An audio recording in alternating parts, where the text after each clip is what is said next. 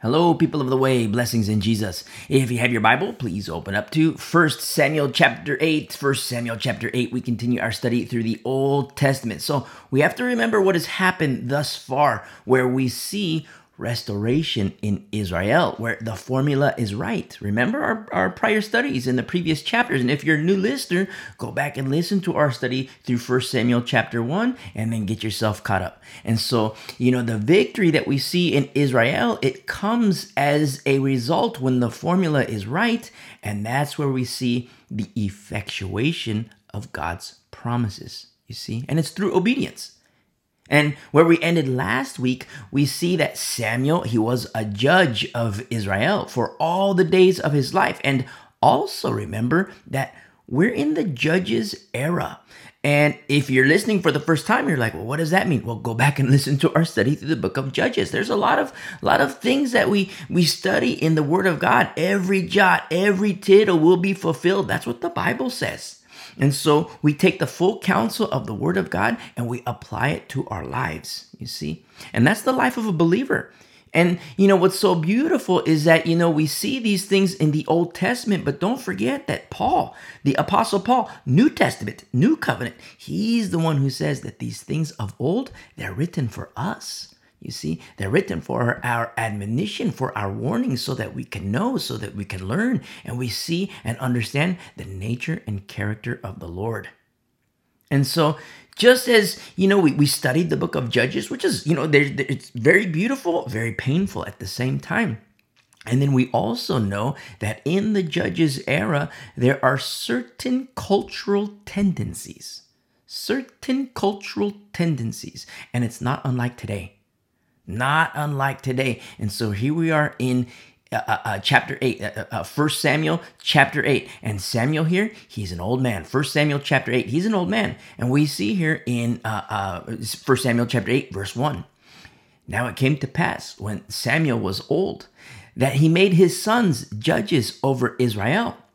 The name of his firstborn was Joel or Joel, and the name of his second, Abijah. They were judges in Beersheba, but his sons, verse three, but his sons did not walk in his ways. They turned aside after dishonest gain, took bribes, and perverted justice. And, you know, it just so happens that we study this in our Sunday study. If, you, if, you, if you're listening for the first time and today's like your first study, go and listen to our Sunday study. Very important. And we see in our Sunday study through the book of Mark how the focus of a person changes and how it can change, where the focus is on the Lord, and that's a good thing. But then it can change to things of the world, the cares and the riches of life, and things that are other than the Lord, you see. And we just studied this on Sunday. And, you know, it, it happened with Demas in our studies through uh, uh, when, when Pastor Paul writes to young Pastor Timothy, and we mention it on Sunday too. Remember our pastoral uh, pastoral epistles, our study through the, the Timothys and Titus and Philemon. And we see that it happened with Demas, and we mentioned it in our Sunday study too. But at the same time, we see how Paul has his inner circle, the tiny bubble. And Paul, in Acts chapter twenty, we see how he warns the shepherds of Ephesus, how even the shepherds can become wolves, and that, and that some of them will become wolves. And it happens by various means. But the eventuality is that the focus is no longer on the Lord. You see, it can happen with anybody, you see. It happened with Demas. Demas was in the inner circle. And you look at the inner circle of Jesus, you see? And it happened with Judas. And so we see here with Samuel, it even happens in the sons of Samuel. Very important. Every single one of us, individually, not corporately. Now, the only deviation from the, you know, our individual choice to honor the Lord and fear the Lord and obey the Lord and walk with the Lord, the only deviation from this individual choice is when there's children, little children. You know, like a, a two-year-old doesn't know. A two-year-old can learn very basic concepts. Age three, four, five, you know, baby girl starts to learn and continues to learn. But then right around you get to a certain age where, you know, baby girl, she knows what's up, you know, and baby girl is held to account. And then there comes a time where baby girl has a choice to make for herself. And so with little kids, you know, there there is some deviation with the the the uh, uh, uh, uh, the decision that every single individual has to make for themselves. The deviation is when parents care for their little ones. You see, but then the little ones grow and then they reach a certain age where they are now held to account for their decisions, for their choices. And remember, every single human being, every single human being is born into Adam, born into Adam, born into sin. And you can see it with the child. You see a, a fresh baby, a fresh baby boy, a fresh baby girl. And, you know, it's so beautiful, age one, age two, age, they, they're walking. But then you start to see decay. You start to see decay, even in a little child. I mean, there's innocence. But then you see corruption, how innocence can be corrupted. When, you know, baby girl takes a cookie, you say, okay, you know, only one cookie. Baby girl eats like ten cookies. You see, hey, baby girl, I told you one cookie. And, you know, she has uh, the crumbs all over her mouth and everything. Baby girl, I told you one cookie. And she's got ten cookies. You start to see, wow, she was disobedient to the parents. You see? And then she says, oh, I didn't take any cookies. I only took one. And you see, all the cookies are gone. There's just crumbs. She ate all of them. You see? And you see, wow, she not, not, not only was she disobedient to the parents, but now she's lying. And she's so cute, baby girl, she's so cute. She's got the crumbs and it's so cute. It's so adorable. But at the same time, you start to see corruption. You see? Because she's disobedient to parents and she's lying. And you say, well, it's just, a, it's, just it's, it's, it's no big deal. She's just a little kid. Listen, it's a huge deal.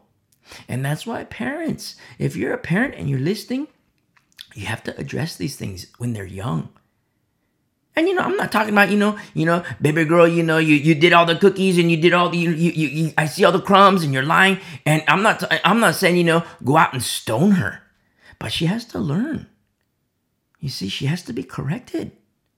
Children have to be corrected. And it's so easy when they're three, four, five. It's so easy. It's super easy. But once you start to slip, you know, parents, if you're listening, once you start to slip and you start to let that go, you know, baby girl's going to be fifteen one day. Little boy, he's not going to be tiny little boy. He's going to be a big linebacker one day. And so all of a sudden, you know, when when kids turn seventeen, eighteen, all of a sudden it's like, whoa, parents start to taste the fruit of their labors. And it doesn't even happen then. That's kind of later. You know, you taste the fruit of your labors even sooner than that. It's very important to understand. So, you know, you might wonder when we look at the sons of Samuel, how, you know, they became corrupt. And then you look at the sons of Eli, and you may wonder, like, well, wait a second, what's different? How was Samuel different from Eli? Because both were dads of two sons.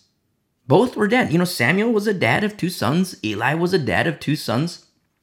And with both Samuel and Eli, with both of them, their, their two sons, their two sons, straight up, they entered Crazy Town.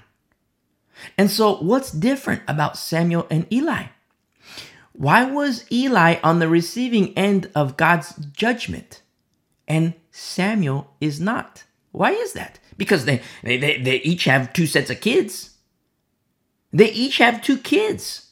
And both of the kids turn to Crazy Town. And the answer comes in one simple word and one simple concept. You know what it is? Roof. Roof. In the case of Eli, the high priest, he was an active participant in his son's wickedness by failing to correct them. Remember our study in the prior chapters. He failed to correct, correct them, uh, his two sons, and they were under the same roof. Service in the same location and the same capacity, the same priesthood in Shiloh, remember? Where Eli as high priest, as Kohanim, and his sons were in succession. And as a result, Eli the dad bared responsibility. Dad bears responsibility. And that's Eli. And in the case of Samuel, under the same roof raising his sons, raising his sons under the same roof, teaching his sons, instructing his sons. And in the course of time, his little boys became men, trained in a good way. And then the two sons are appointed as judges in Beersheba. Then old man Samuel returns home to Ramah. Remember our study, his home was in Ramah? But there's something different when it comes to Eli and Samuel. The three, Samuel and his two sons, the three are no longer under the same roof. Samuel is in Ramah, the two sons are in Beersheba, you see? Now you look at all of them, you see, they all have the same function as judges. They're all Levite, but we also see different capacity when you consider Kohanim and Samuel as prophet. And remember, when we say function, it's, remember our study in Torah? If you've been walking with us for a while, remember our study in Torah? Leviticus, Exodus, Leviticus, Numbers, Deuteronomy. And the whole purpose, the whole purpose is for people to be right with the Lord, so that people can be clean before the Lord, so that Israel can be clean. So you take the six men, you take the six men, two dads, each of them with two sons, a total of six. You know, one dad with two sons, that's a total of three. And then another dad with two sons, and you know, that's a total of three. And I'm terrible at math, but three and three is six. And all of them, all of them, were on the receiving end of God's mercy, all of them. And in the course of time, by their own choices, mercy started to disappear. And then something else becomes evident. And you know what that is? It's God's judgment. And that's what happens when mercy was squandered. That's what happened with Eli. And then you look at the roofs and capacities. And then who bears responsibility? Eli bears responsibility for his sons. Samuel does not. Why? Different roof. Different roof. His sons were in another town. Now, there's something I want to say to parents. And I love you. If you're a parent, I love you. But there's something I want to say to you. And most of the time, parents get really mad when I speak about adult kids still living at home. Parents get very, very mad. And the kids get mad too. But it has to be said. Parents, I love you, I love you, I love you. But if you have adult kids still living at home, what you allow in your home, you bear responsibility. And that goes for all, all kids. You know, if your kid is, you know, two, ten, fifteen, but you know, age eighteen, nineteen, twenty, twenty-five, twenty-eight, twenty-nine, thirty. Parents, what you allow in your home, understand, you, parent, bear responsibility. Because kids at age two, you know, that's easy. You know, age five, baby girl, you know, hey, you know, can I have a cookie? Baby girl, go ahead and take one cookie. And then, you know, you, you want a cookie. It's like, you know, twenty minutes later, you want a cookie. You open the cookie jar, everything's gone. Baby girl ate all the cookies. You see, and you, baby girl, I told you one cookie. And she's like, I only had one. I only had one. She's got all the crumbs, you know, all over the place. Her face is just a mess with chocolate. Everything's just a mess. Baby girl, number one, baby girl, you're lying to me. And then, you know, baby girl, number two, you're disobeying me because I only told you one cookie. And it's, okay, baby girl, I love you, but, you know, we got to handle some business here. You see? And to discipline a child, now I'm not talking about, you know, go out and stone baby girl. No, but she has to learn. She has to learn. And when baby girl's five years old, that's a piece of cake. You see? When baby girl is ten, it's still relatively easy. But when baby girl's fifteen, when baby girl's sixteen, seventeen, it gets more difficult. It can still be easy, but now when baby girl is fifteen, what happens with parents? Parents are going to taste the fruit of their labor. When baby girl was two and five and eight. See, when baby girl learns at age, you know, three, four, five, six, seven, when baby girl learns that, you know what? I can't lie. You know, I remember when I lied about the cookies, and you know what? I'm not going to lie anymore. I remember when, you know, uh, uh, mom and dad told me, you know, just to take one cookie, and I took, you know, thirty. I ate all the cookies. And, you know, my tummy felt ill, you know, and, you know, I got in trouble. I was grounded, you know. And baby girl's going to remember, like, wow, you know what? I'm going to listen to my parents. Baby girl's going to learn, wow, it's not good to lie. And so when baby girl learns at age three, four, five, six, seven, what happens is, parents, you're going to taste the fruit of your labors when baby girl's ten, eleven, twelve, thirteen, fourteen, fifteen. And she's going to remember and know because she's been trained in the right way, knowing that, wow, it's not good to lie. I got to listen to my parents. And baby girl at age, you know, thirteen, fourteen, when baby girl can start to understand certain things, now she's going to understand why you made the decision to teach her and instruct her in the manner in which you did. Now she's going to realize, oh my goodness, just like we studied on Sunday. It just so happens, it just so happens we mentioned this on Sunday, where baby girl's going to realize, like, you know, like, wow, I now I know why my parents raised me this way. Because baby girl at age fifteen, she's going to be reading her Bible and she's going to be like, wow, this is why, this is why mom told me this. This is why dad said this. And she's going to realize, like, wow, they were just obeying the Lord. And so baby girl at age thirteen, fourteen, she's going to be like, wow, you know what? I'm going to obey the Lord too. And it's so beautiful because parents, you can taste the fruit of your labor. And it doesn't have to be between, you know, five and fifteen. It can be between, you know, three and four, four and five, five and six, six and seven. You know, it. These are things that happen. And if you guide well, parents, I love you. If you guide well, age fourteen, fifteen, sixteen, it's going to be easy. But parents, I love you. If you failed in guidance, age fourteen, fifteen, sixteen, it's going to be very difficult. Very difficult. Because, you know, baby girl with the cookies, you know, she didn't learn. You, you know, you, the parents laughed. You know, you might be a parent and it's like, you know, I told baby girl one cookie, she ate the whole, she ate the whole, everything, you know, and I wanted a cookie twenty minutes later and it was all gone. And I was laughing at baby girl. I took pictures of baby girl and, you know, put it on social media so everybody can do the likes and be like, oh, wow, look, she's so cute. She's so cute. She's got the chocolate this and, wow, you know, get family get-togethers. Oh, you know, baby girl, we saw you with the chocolate and all that was so cute. That was such a cute baby picture. And now what baby girl is learning is like, wow, this is a good thing. Baby girl at age five is learning like, wow, you know what? I di- I disobeyed my parents. You know, I was told one cookie, I ate twenty cookies. And then when I was called on it, you know, I lied about it and said, I didn't do that. It wasn't me. And then all of a sudden, parents are laughing about it. You see, on social media, everybody's like, wow, you know, making their comments. Oh, wow, this is so good. This is so good. Wow, she's so cute. She's so cute. And then family get-togethers and baby, the, the uncle is saying, oh, you know what? I saw the picture and you were so cute. And baby girl's learning like, wow, this is a good thing. It's a good thing to lie. It's a good thing to be disobedient. Wow, that's a good thing.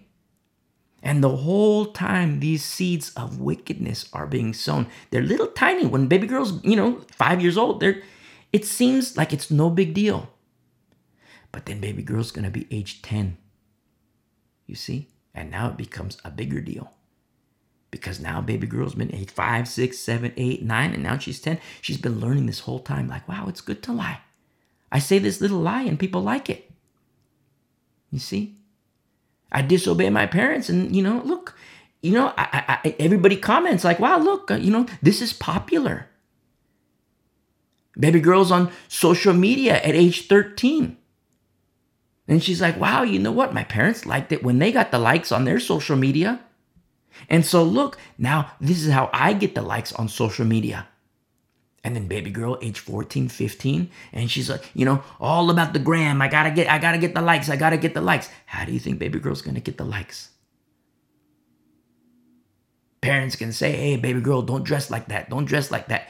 Baby girl, it's like, oh, it's a good thing to disobey my parents because I remember with the cookies, it was a good thing. So it's a good thing to disobey my parents. So I'm going to dress like this, get all the likes, and wow, look, it's good. I'm going to post these pictures and do this, and wow, look, it's a good thing. You see? That's what happens. And it comes at great hardship unto the parents, you know, parents of teenagers. It comes at great hardship. Parents who have failed in training their kids when their kids were little. When they're teenagers, I love you parents, but it's kind of too late. It's kind of too late because now the kids have to make their own choices. You see? And depending, you know, if, if you're a parent and you have failed, and it can come with tremendous hardship, and not just hardship, it's hardship plus sorrow plus brokenheartedness. You see? And then when baby girl's fifteen, sixteen, and she's learned like, wow, look, it's all about the grandma. I got to get my likes and this, and I'm popular now, and, and my parents can say this, but I learned from them. It's a good thing to lie. I learned from my family. It's a good thing to lie. It's a good thing to be disobedient to my parents. Where do you think baby girl's going to find love? Where do you think baby girl's going to find relationship?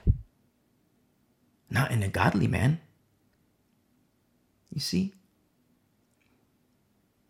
And there are very rare cases where parental guidance is non-existent and a child grows up okay. Very rare cases, very rare cases.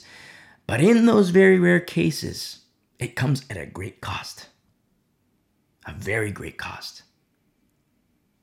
And when parents fail to correct a little child in his or her own ways, the child grows. I mean, you say, baby girl with the cookies at age five, it's so cute, it's so cute. But listen, the baby girl has to learn, like, you know, that can be cute. You know, the, the, the image of a child with the cookies, that, that might be a cute thing, but it has to be addressed. It must be addressed. It's much easier at age five. It's much easier at age five than it is at age fifteen, because baby girl becomes fifteen, becomes twenty, becomes twenty-five, and the error only gets worse and worse and worse. And what happens if baby girl never leaves home?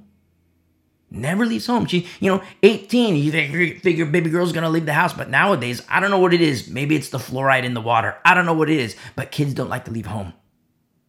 Age twenty, age twenty-five, age thirty, the kids don't like to leave home. And what happens is that the error only gets worse.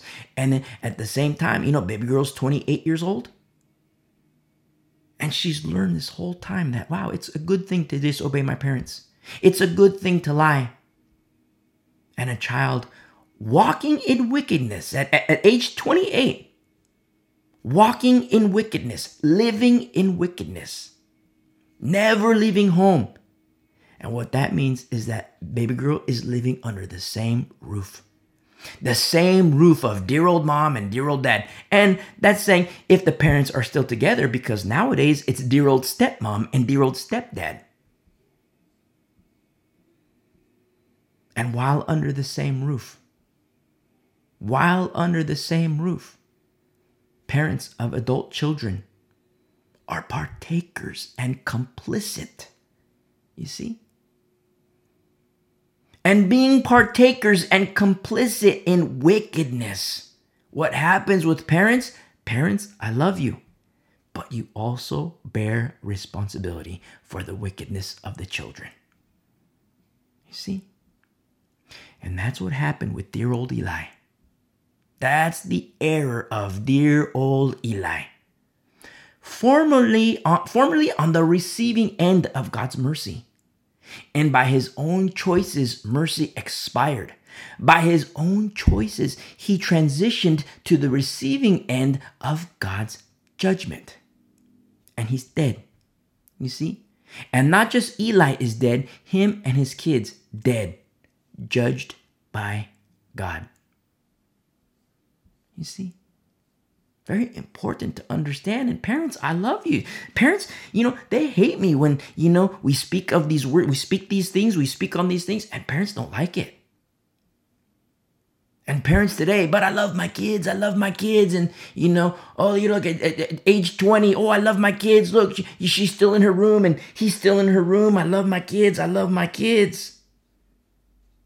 The, the, the same room when baby girl was five years old and she's twenty-five years old and still living in the same room.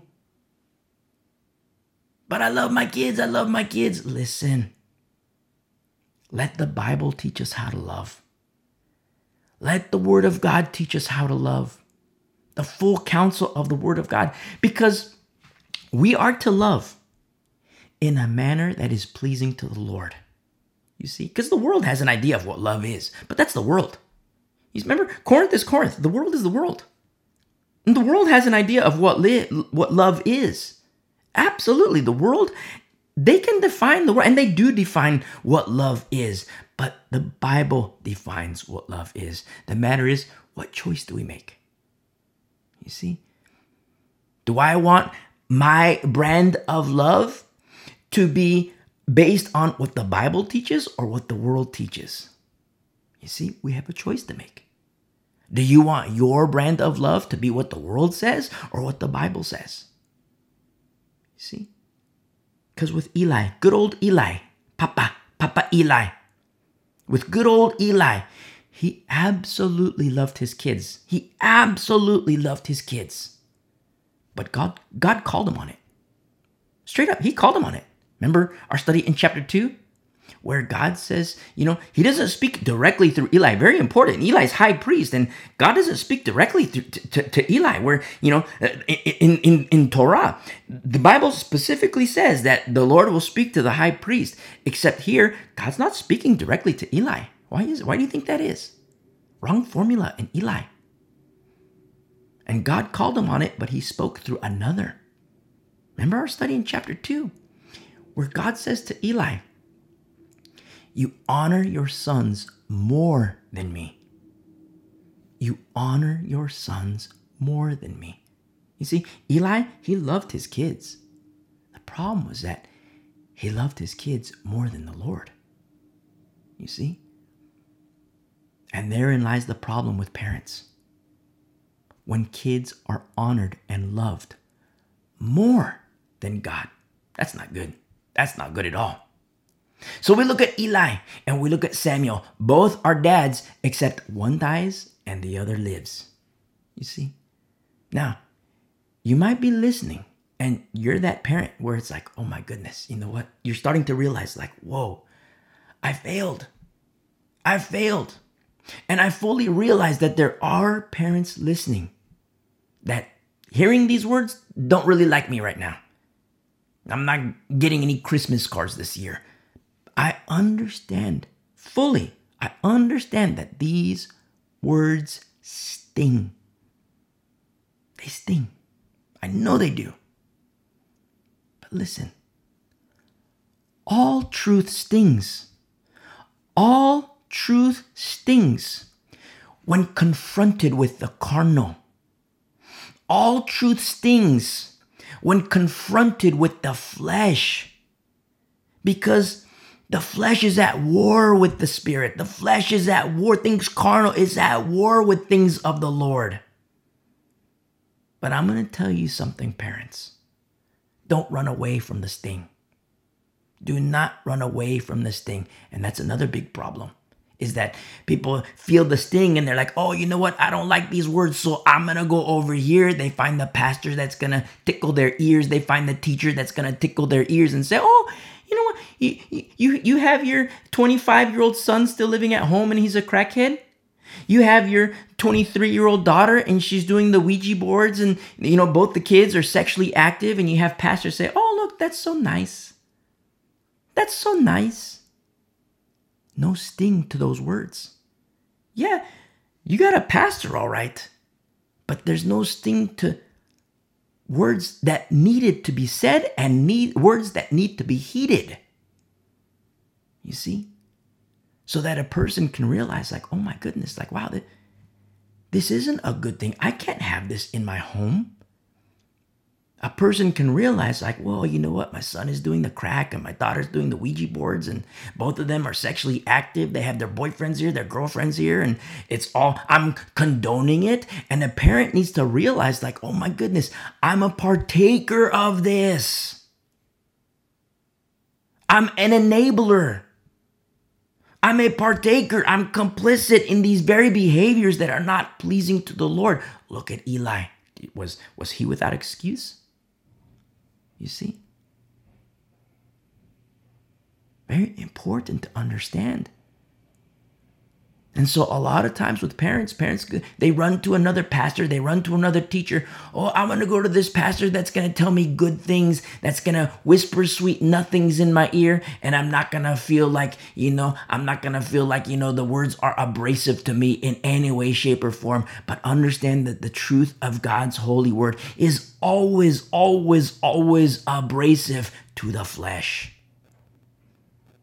Always. Because truth confronts the flesh.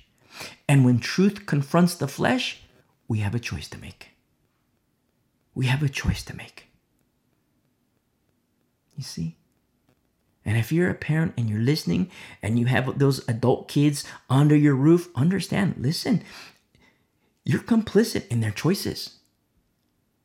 You're complicit in your in their choices, just like Eli. And if these words that we speak, if they sting your soul, your soul, it's not like, well, you know, well, you know, you, you failed and, you know, have a nice life. No, no, no, no, no. We got to get you cleaned up. We got to get you cleaned up so that you and me, I know you're a parent. And if you're a parent listening, I know you're a parent, but listen, so that we can be clean before the Lord, you and me, so that you and me can be pure before the Lord. And if you're listening and you're just now realizing that as a parent, you know, you made some pretty bad choices. You know, baby girl's twenty-five, you know, your son is twenty-five, maybe thirty, still living at home. You know, he's got her, his girlfriend, and she's got her boyfriend, and now they're living in your house and doing the sexual stuff. They're not married, and, you know, they're doing the drugs and the Ouija board. And then you're starting to realize as a parent, like, you know what? I, I could have done better when baby girl was five. I could have done better. Listen, let past be prologue. You're starting to realize, like, well, you know what? I I made some mistakes. Let me tell you something. If that's you, you're a parent, you're listening, and you're starting to realize, like, well, I, I didn't raise my kids so well. You need to repent. You need to repent. You must repent. And you listen to the message, hit pause and then listen to the message, how to commit your life to Jesus, how to commit your life to Christ. Except for you, you recommit your life to Christ. Recommit your life to Christ. Very important to understand. It's so that you and me can be right before the Lord. We can be clean and pure before the Lord. Now, I'm going to say something more for parents. If you have adult kids living with you that are living in wickedness. And a lot of times this is where parents make huge, huge, huge mistakes. But if you have adult kids and they're living with you in your home and you're a partaker of their wickedness, well, you know, you get right with the Lord, you recommit your life to Christ. You know, you, you hit pause, you listen to the message, how to commit your life to Christ, and you recommit your life to Christ. And then you come back and you listen. And so here we are, but I'm going to say this.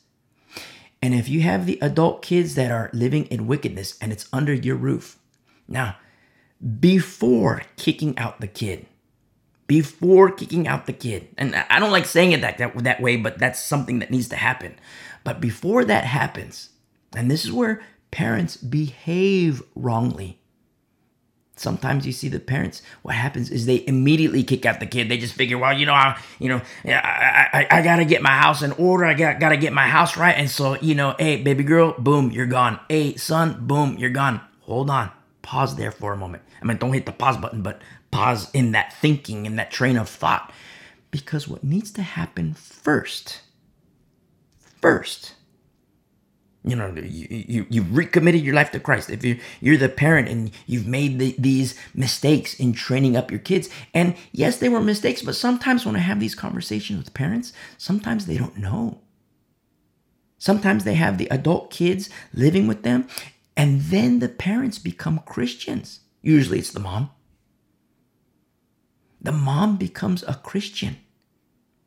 And so the mom becomes a Christian and the mom's like, well, you know what? I'm I'm a Christian and you know what? I see that my life and my home is a mess, but My husband doesn't see it. My kids don't see it. My adult kids, they're living like this. They're living like that. And so, you know, that's why Paul, when he writes in, to the Corinthian saints, you know, does that mean that, you know, if, if you have a, a, a, a believing husband, does that mean you divorce the husband? No way. Don't do that. Irreconcilable differences. You know, that's a, a big excuse that people use for divorce. No. Our marriage is unto the Lord, the better husband. Our marriage is unto Jesus. You see, very important to understand what the Word of God says. Now, if you're a parent and you're the, you know, you're the only believer in the house, no, you hold on to your husband. Or if you're the husband, you hold on to your wife and you hold on to your kids. And you're the standard of righteousness in your home. It's going to be difficult, but praise be to the Lord. You're a believer and you pray for your kids. Pray for them. Pray for your spouse. Pray for them. And so we have to address the wickedness first. And so if you're a parent and you're realizing like, wow, my house is out of order. You know, my kids, I have adult kids. They're doing the sex. They're doing the drugs. They're doing the Ouija boards. They're doing all kinds of different things. Listen, address the wickedness. Address the wickedness first. And then at the same time, what comes next is we have to address your heart. You see, and addressing in, in addressing the wickedness, you know, that's where we get rid of the drugs, the paraphernalia, the Ouija boards, the occult. You know, you probably have to change the Wi-Fi passwords, you know, you know, put parental controls on the T V, the whole nine yards. You cannot be an enabler to wickedness. You cannot be an enabler to wickedness. And then parent, if you're just now realizing that, well, you know what, my house is out of order. I got the adult kids. Listen, you recommit your life to Christ. And then now that we have to address the wickedness, you have to get rid of the drugs. You have a, a, a, the son that's doing the crack. You have the daughter that's doing the Ouija boards and the crystals. No, you get rid of all of that. All of that. Not the kids just yet, but you get rid of all the stuff. All the idols. All the things that are not right before the Lord. You cannot be an enabler to wickedness. Do not be an enabler to wickedness. And then what you do is this. You warn the child. You warn the child. twenty-five-year-old child, twenty-eight-year-old child, thirty-two-year-old child still living at home, never left. You warn him. You warn her. And you say, hey, major changes are happening in my heart. And these changes are happening in my heart, in my life, in my home. And I'm aligning myself to the Lord. Straight up, tell the child. And you tell the child, hey, you're welcome to stay here for a short period of time. And, you know, parent, you're going to have to determine the appropriate time. It might be a week, it might be a month, it might be a year, but make the designation. And then something else has to happen in that time. Parent, parent. Listen to the studies that we have on growing in Christ, maturing in Christ. Very important. Go to the way underground dot com and listen to those studies on how to grow in Christ. Listen, because a lot of times what happens, very important. Remember our study on Sunday about spiritual warfare and Satan fights cheap. But remember our study on Sunday. What happens is that parents, they just figure, oh my God, they come to the realization like, oh my goodness, my life is a mess. And they take, they say, hey, baby girl, boom, you're out. Baby girl's twenty-five years old. Hey, you're out. You know, same day, baby girl, you're out of here. Hey, son, you know, twenty-eight-year-old son doing his drugs and crack and sex. Hey, son, you're out. And what happens in doing that, and this happens with a lot of dads, it tends to happen with dads more than moms. And what happens is that the dad behaves in that way and the wife doesn't necessarily like it, you know, but both mom and dad, both mom and dad, when this happens, they can make a good case to justify their sentiment where like a dad can say, well, I got to have my house right before the Lord. And so boom, I kicked them out. My house has to be clean. So boom, I kicked her out. And then the mom can make a case. Well, you know, but I love him, but I love her. And both can make strong cases and understandable cases. But what happens when a parent kicks out a kid, an adult kid, you know, twenty-five, thirty-two-year-old, never left home, doing the drugs and the alcohol and the sex and the Ouija boards and the chakras and the crystals. And when parents kick out a kid, it's very often, very often, almost, I don't want to say one hundred percent of the time, but I'll say like ninety-six point three percent of the time, it's done with the wrong heart. It's done with the wrong heart. And what happens is that the kid, yeah, they're out of the home, but the kid's left in the dirt. And then when the kid is left in the dirt, their heart turns hard toward the parents. Their heart turns hard towards the parents, and their heart turns hard toward the Lord. You see? And I've talked to adult kids that have been kicked out, and they say, you know what? I hate my parents. I hate my mom. I hate my dad. Oh, why? What happened? They kicked me out of the house. They kicked me out of the house when I was, you know, twenty-three years old. I was doing my, my college homework. I was doing this. All of a sudden, my dad storms in and says, hey, you know, pack up. You're out. And it's like, the kid was left in the dirt. You see? Very important to understand. It, it, whenever we make, whenever we get things right in the eyes of the Lord, there has to be moments and periods of time for grace and mercy. We see that in the Lord himself. Anytime you see judgment in the Bible, there's always, always, always periods of time where there's grace and mercy. And so parents, you have to remember that. Because a lot of dads, it happens with moms too, but mostly dads, dads just say, boom, hey, son, you're out. Hey, daughter, boom, you're out. And daughters kicked to the curb. Dad's kicked to the curb. You see? You know how easy it is to seduce a kid who's kicked to the curb? What do you think's going to enter his life? What do you think's going to enter her life? Where do you think he's going to find a roof? Where do you think she's going to find a roof? And it's all because of the behavior of the parents. Never forget that every single time in the Bible there's judgment, there's always a period of mercy and grace. Always, always, always. And so what happens with kids that are left to the curb and kicked to the curb, you know, the the the the the, the hearts of the kid gets hard, very hard, towards the parents, mostly towards the dad, because the dad is just like straight up, you know, kind of like, you know, like I gotta have my house clean before the Lord, and boom, you're out. And so a lot of times it happens with dads, sometimes with moms, but the heart of the child gets hard towards the parent, and then the heart also gets hard toward the Lord. And then when parents try, you know, maybe they get together after like, you know, five years or ten years, and the parent tries to talk to them about the Lord, and it's almost laughable. Where the kid, you know, the kid's like, what? You're going to talk to me about the Lord, and you say you were following the Lord, and you kicked me out, you left me to the curb? You see? The heart is hard. They don't want that. They barely want to be with a parent like that. But you're going to talk to the kid about the Lord? You think they're going to want that? No way. What they're going to want is Satan, because Satan whispered sweet nothing. Satan seduced them. You see? And the kid is left at the curb, and the kid feels the hurt of carnal behavior. Carnal behavior, and wants nothing to do with the Lord, because the parent... The parent was behaving abruptly. And that's what happens with carnality and the works of the flesh.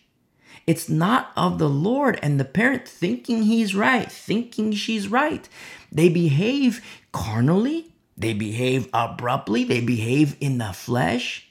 And the parent has the wrong heart. And in the course of time, what happens? The kid has a hard heart, but in the course of time, the parent tend to fall away. You know why? Because there's no root. Just like we studied on Sunday, there's no root. Because parents that behave abruptly and carnally and in the flesh, they're babies. They're not mature. They're babies. They're milk drinkers. And what does our Lord warn us about the milk drinker? There's no root. You see, that's how Christians fall away. That's how believers fall away. You see, what happens is the kid wants nothing to do with the Lord. And then what also happens is the parents fall away. You see? You see how crafty Satan is? You see how crafty he is? Where parents can, they can go to the milk drinker church. They can go to the church where they whisper sweet nothings. Milk drinkers. They're not a threat to Satan. Satan doesn't mind babies because it's not a threat. You see how crafty he is? And the whole time the parents think they're doing the right thing. But in the course of time, everyone has fallen away. The mom, the dad, the kids, everyone has fallen away. You see how crafty Satan is? Our enemy, Lucifer, that serpent of old, you see how crafty he is? He doesn't fight fair. He's cheap. He doesn't fight fair. And he was a murderer from the beginning. And understand, we want to win your kids to Christ. We want to win your kids to Christ. It's very important. That's why we say sometimes parents, it's like, okay, I want to get my, my, my heart right with the Lord. I want to get my home in order. What do I do? And then figure, okay, you know, how am I going to break this to my kids that they got to get, I'm going to kick them out. You know, how do I do it? It's like, hold on, don't do that just yet. Remember, there's periods always in the Bible. There's periods of grace and mercy. You first, parent first. You have to be clean and right before the Lord. You have to be pure before the Lord. That's why we say recommit your life to Christ. If you're listening, you're not a believer, don't recommit your life. Commit your life to Christ. Very important. And now that you've committed or recommitted your life to Christ, now you are pure before the Lord. You are clean before the Lord. Now what? Do I kick out the kid now? My my kid, he's at home playing video games. Instead of getting a job, he's twenty-five years old, he's playing video game, get, playing video, video games, doing the crack, doing the sex, doing the Ouija boards, all kinds of things. And then on his off time, he's playing video games. Do I kick him out now? No. First, kick out the wickedness. Kick out the wickedness. Get rid of all those things. The gaming system, get, you know, the, the alcohol, the drugs. Get rid of all of it so that your home can be clean. Your heart is clean. Remember, you, you've committed your life to Christ or recommitted your life to Christ. Now you are clean. But then now what's next is your home. We have to get your home in order. So change the Wi-Fi passwords, get everything in, get everything in order. Don't kick out the kids. But you're going to have to tell your kids, hey, you know what? Five more months, six more months, or you know what? Seven months. You're going to have to tell your kids, hey, you know, the, the, the, the, what's happening? No, those days are over. So you tell your kids, hey, five months, it's over. You know, start looking, start looking for a place, start looking for an apartment, because in five months might be, it might be a week, it might be two weeks, it might be a month, but put a time there. You see, don't kick out your kids immediately because their heart is going to be hard and you're never going to win them to Christ. They're going to turn to Satan because Satan, you know, Satan loves that. Satan loves hard hearts. Satan loves hard hearts. You know why? Because all he has to do is point his finger at the Lord. Baby girls, you know, twenty-five years old, kicked to the curb by dear old mom and dear old dad. Baby girls, you know, twenty-three years old. And Satan can whisper, what kind of God would do that? What kind of God would treat you like dirt? You see? Your parents tell you that God is good. Your parents tell you that God is love. And they're Christians. What kind of what kind of loving God would leave you in the dirt like this? What kind of loving God would make your heart hurt like this? And then Satan says, hey, come here, walk with me. Don't forget, Satan's a fisherman too. And then Satan says, hey, you know, come with me. Let me introduce you to this guy over here. He'll treat you real good. Let me introduce you to this lady over here. She's going to treat you really good. And on top of that, let me introduce you to these, you know, to these mushrooms. You know, you'll feel real good. Let me introduce you to these quaaludes. You're going to feel real good. And then all of a sudden, baby girl gets trapped in a lifestyle. You see what happens? And then the parents, you know, like ten years later, five years later, you know, the parents, they have a get together and they're like, yeah, you know, the baby girl's like, okay, yeah, I'll see you. I, I can barely stand to see you, but you know, here we are. Yeah, we'll, we'll eat a sandwich. And then the parents try to talk to her about Jesus Christ. And it's almost laughable. What? You left me in the dirt. You left me in the dirt. You see, it's almost, you're not going to win your, your kids to Christ that way. And so that's why we say, you know, don't kick out the kids yet, but you got to kick out the wickedness, you see? And that's why we use these time delays where you first address the wickedness, you know, kick that out immediately. Warn the kids, say, hey, five more months, you know, next month, hey, two months, five months, seven months. And then when that warning is given to the kid, remember, there's always a period of mercy and grace. Then what happens is that we address your heart. We address your heart, not the kid's heart. We address your heart. And we want that beautiful, precious heart to be softer than the softest jello. We want circumcision of heart so that your parental behavior, it's not carnal and not even parental behavior, but just behavior, plain and simple. So that it's not carnal, but it's that of the spirit, you see? And the entire, you tell baby girl, hey, baby girl, she's twenty-five years old, you know, son is twenty-five years old doing the video games, the sex, the Ouija boards, all kinds. Okay, Ouija board, gone. You see? Crack, gone. Alcohol, gone. And so now you have kids at home, adult kids, twenty-five, twenty-five years old. And the whole time, parents, you pray for your kids. You pray for your kids. Because look what has happened. The parent has got their heart right with the Lord, and the kids are still there, but there's no crack. There's no alcohol. Wi-Fi passwords are changed. And slowly, and you tell your kids too, like, you don't just do it like plain and simple. You tell your kids, hey, I'm doing this because I'm getting my life right with the Lord. I'm getting right with the Lord. You see, so that your kids know what's up. And then parents, you pray for your kids. And you know what the Lord can do? You know what he can do? He'll fight on your behalf.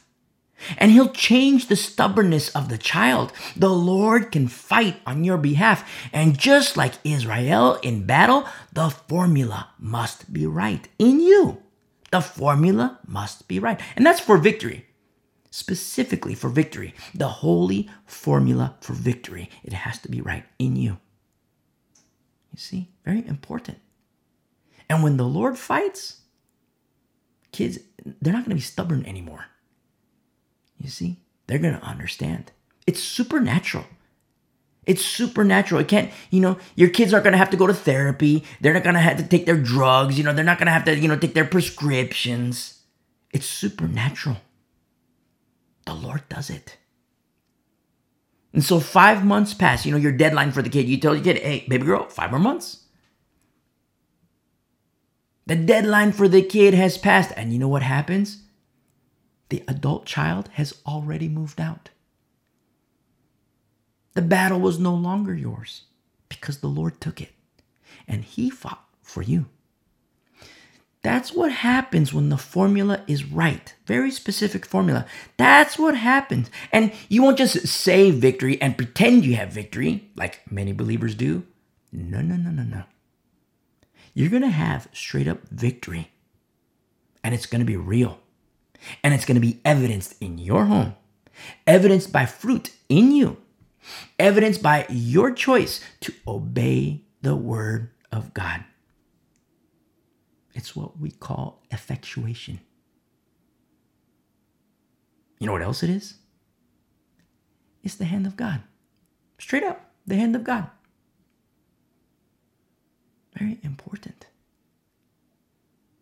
And parents, if th- if you're listening and this is you and you're like, wow, you know, like writing notes, like, okay, this is what I got to do, this is what I got to do. If you have adult kids in your home and you now know that you bear accountability unto the Lord. I'm going to give you a little tip. I'm going to give you a little tip. Tell them everything. Tell them what you're doing. Tell them that you're getting your life right with Christ. Tell them, I mean, if you're a, a, like, if you've recommitted your life to Christ or if you've committed your life to Christ, tell them. Tell them. I mean, your kid's probably going to think you're crazy at first. You tell them, hey, I'm getting my life right with the Lord. I've become a Christian. I've recommitted my life to Jesus. Tell them, and the, the baby girl's gonna be like, okay, you know, she's crazy, you know, he's crazy. They're gonna think you're crazy, probably. Or if you're recommitting your life to Christ, they might kind of mock and be like, okay, we'll see how that goes. You know, next week I'll, I'll be doing my crack again. We'll see how that goes. But listen, what they don't know is that you're gonna be growing and you're gonna be maturing in the course of time.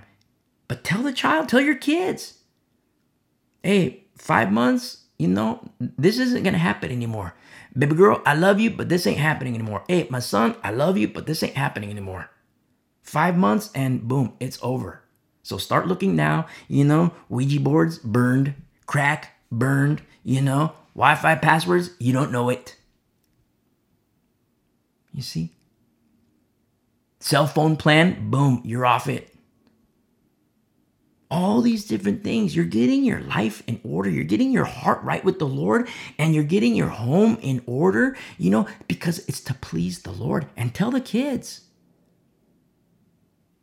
this is what I'm doing. Son, I love you. This is what I'm doing. And the kid can know what you're doing. And the kid might laugh about it at first, but then the kid is going to know, like, whoa, you know what? She's serious. Mom is serious this time. Dad is serious this time. They're going to know that you're making these choices to honor the Lord. You see? And through this all, you love the kid. You, it's not to say that you hate the kid. No, you love son or daughter. You love them. But you refuse to honor and love the kid more than the Lord. You see? Very important to understand. And for parents, just as we want you pure before the Lord, we also want your kids to be pure before the Lord, so that God is honored by all who claim his holy name, so that he is glorified by all who believe. You see? And, you know, you might want to even play this message to them. I mean, you say like, hey, baby girl, five more months. I love you. Five more months. This is over. You know, son, I love you. Five more months. This is over. I'm getting my right, my, my life right with the Lord. I'm clean before the Lord. And, you know, here, listen to this. You know, this is going to help me. Listen to this. And then the kid might realize something. The kid might realize, you know what? I want to honor the Lord too. I got to get my life right with Christ too. You see? And I've had these conversations with both parents and adult kids. I've had many, many conversations with families in different home situations. Adult kids that, you know, we say twenty-five in these examples, twenty-three, twenty-four, twenty-five, you know, thirty even. But I've, I've had these conversations with adult kids that are in their fifties, still living at home in their fifties. And parents usually don't like these conversations at first, because parents tend to think that it's an affront to their love. But remember, the world and the Bible have instructions on love. But only one is holy. Only one is holy. And then the kids usually don't like it either at first. You know, most of the time the kids tell me, you know, hey, stop calling me kid, stop calling me child. You know, I'm I'm twenty-five years old, stop calling me a kid. I'm I'm thirty, I'm forty, I'm fifty, stop calling me a kid. And if you're listening and you're an adult child still living with mommy and daddy, I love you too. But I have a simple question for you. What are we supposed to call this behavior? I've had these conversations with the adult children, and they usually don't like it. A lot of the millennials usually don't like it. Very sensitive generation, which fulfills prophecy. You know, many being offended in the last days. It's fulfillment of prophecy. But I've had these conversations with like twenty-eight-year-olds, twenty-five-years-old, twenty-three-year-old, and even like thirty-two-year-old, as high as fifty. And the adult child doesn't like it. You know, don't stop calling me a kid, stop calling me a child. But straight up, what are we supposed to call it? What is it? What are we supposed to call this lifestyle? When we know it's not mature, we know that it's not adult, so what's left? You see? And these kids, you know, oh, don't call me a child. I'm I'm thirty-two years old. Don't call me a child. I'm twenty-three. I'm twenty-four years old. I'm college educated. Don't call me a child. It's like, what do we call it? call it. You see? And then the kid usually says, oh, but I can't afford an apartment. That's what they always say. I can't afford an apartment. I can't afford an apartment. Okay.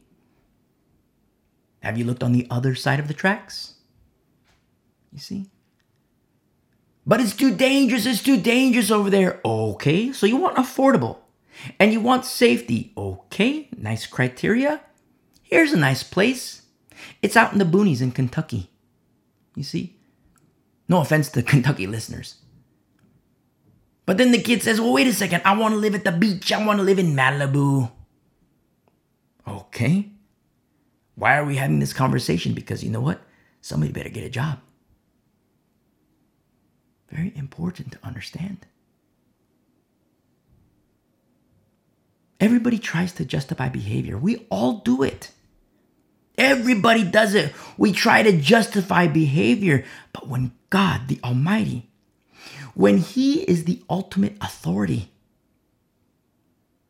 I still want to be justified. But it's according to Him. You see? It's according to Him. It's according to His word. Because we all try to justify behavior, to justify carnality, to justify the flesh, to justify sin, to justify wickedness. But when the Lord is Lord, re- like when He is Lord of your life, of my life, we still have justification, except it's in accordance to His word. Not what the world says, but in accordance to the word of God. And this absolutely can be achieved. Justification in the word of God and by the, the Lord. Absolutely. But it's never outside of Christ. Never outside of Christ. It's you and me. We are the ones who yield to the Lord. You can be a failure of a parent. You can be a failure as a kid. You can be a failure at anything. You can be alcoholic. You can be a druggie. You can be homosexual. You can be violent. You can be lesbian. And you come to the door, capital D. You come to Jesus. And we, you and me, we enter the door and boom. You know what happens? Straight up. I'm not lesbian anymore. You see? I'm not alcoholic anymore. I'm not a failure parent anymore. I don't do the Ouija boards anymore. Why? Because we came to Christ and we entered the door and we abide in Him. It's a complete denial of the former ways when we were on the outside. And once we are in the inside, you and me, He, the Lord, He cleans us up. It's supernatural. How does that happen? How does the Lord clean us up? Belief, obedience, and remember, Brother James, the two are inseparable, and the baptism of the Holy Spirit. You see? You might be listening and you're lesbian, and you're kind of mad at these words that we speak. And you're lesbian and you're like, you know what? That's not what happens. You might be alcoholic and you're incensed. That's not how it happens. You might be Calvinist or Catholic or Lutheran and you're just straight up mad. That's not how it happens. You might be in the occult. You might be a Satanist. That's not how it happens. And all, I, I just have a simple question. How do you know? How do you know? Straight up. How do you know? And how will you know if you refuse to enter? You see? It's so simple. You know, the Lord says, my yoke is easy and my burden is light. He doesn't say, come to me and you have to get one hundred percent on the S A T. He doesn't say, you know, come to me and you have to get, you know, an A plus plus on this calculus exam. He doesn't say that. And if you're listening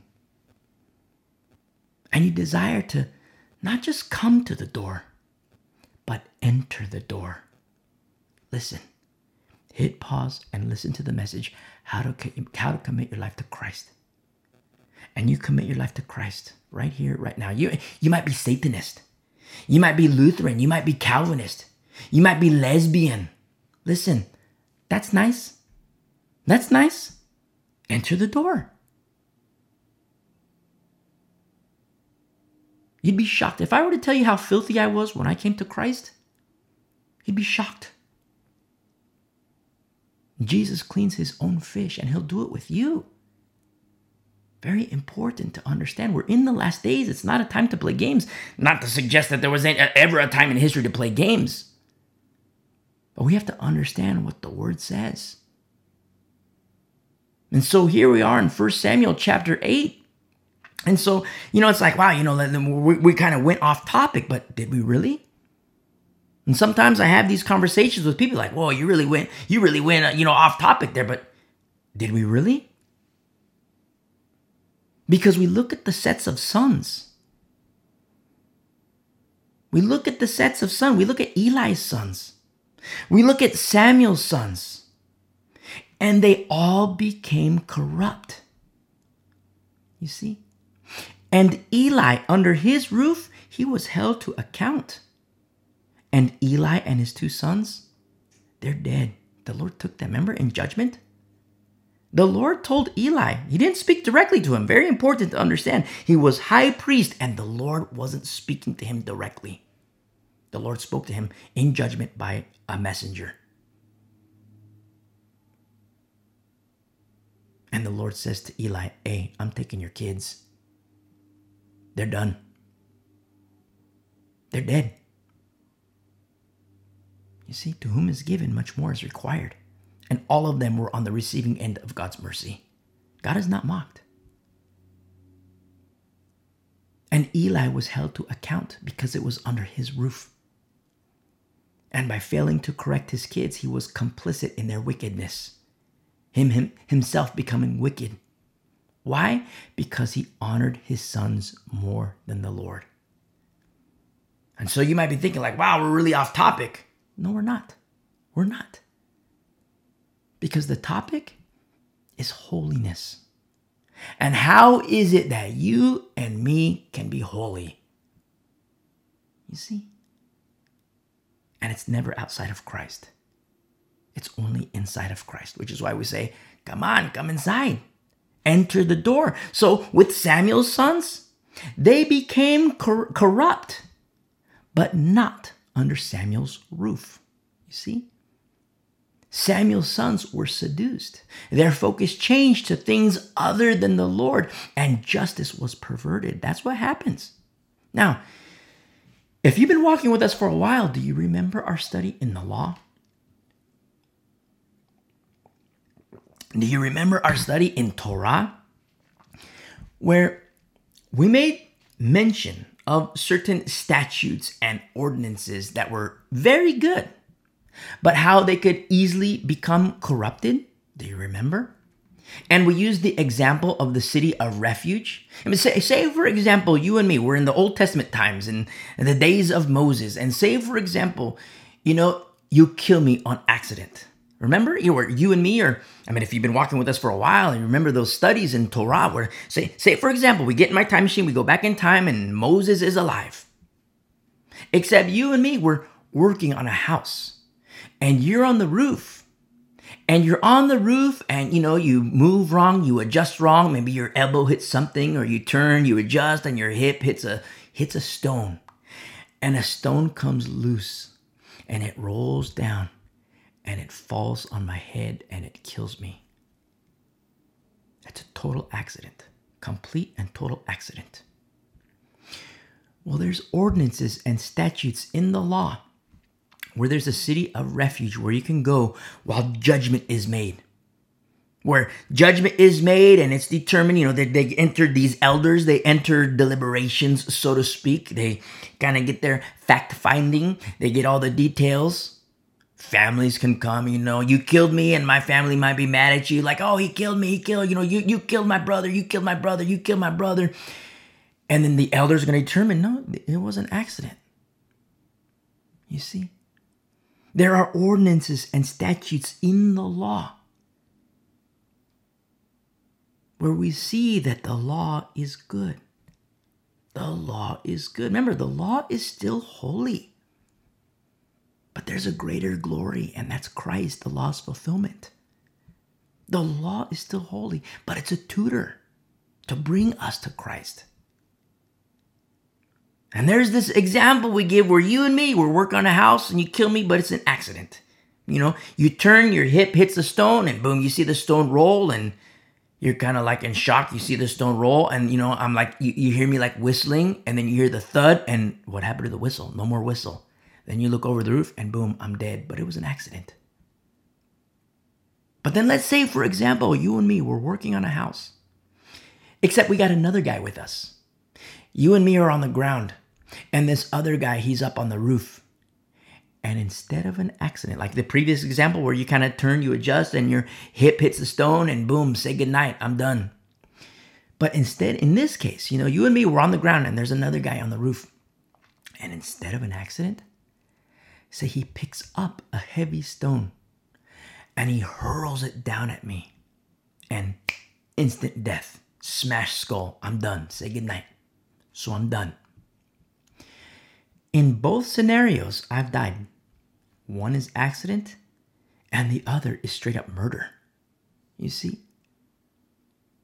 Now, by ordinance of law, with the accident, you live. With the guy who murdered me, he should be stoned to death. By ordinance of law, he should be stoned to death because it's straight up murder. But let's say this particular guy also goes to a city of refuge. And the elders consider the case. They say, okay, there's this guy. He's accused of murder. This, you know, we can't even say murder because, you know, they, they, here's this, they were working, and here's this guy. He's dead, and, you know, smash skull and say goodnight. He's done. And this other guy, he's in the city of refuge, and they claim that by his hand he died, and they claim that it was murder. But we're going to see. And so the elders consider the case. But then let's say this particular guy who came to the city of refuge, who murdered me, say he has he has a rich uncle. He has a rich uncle, and the rich uncle goes to the elders. And he bribes the elders. You see? In the elders, when the formula is right, they're straight up reject the bribe. Straight up. They, they would reject the bribe and introduce complicity with the uncle in their deliberations for judgment, because now by their bribe, by, by the rich uncle's bribe, now the, the, the rich uncle is now partaking, and now the elders are going to be like, okay, so, you know, this guy committed murder, and now that you're complicit, now we have to enter deliberations to see if we're going to stone you too, if you're going to get stoned. That's what happens when the formula is right.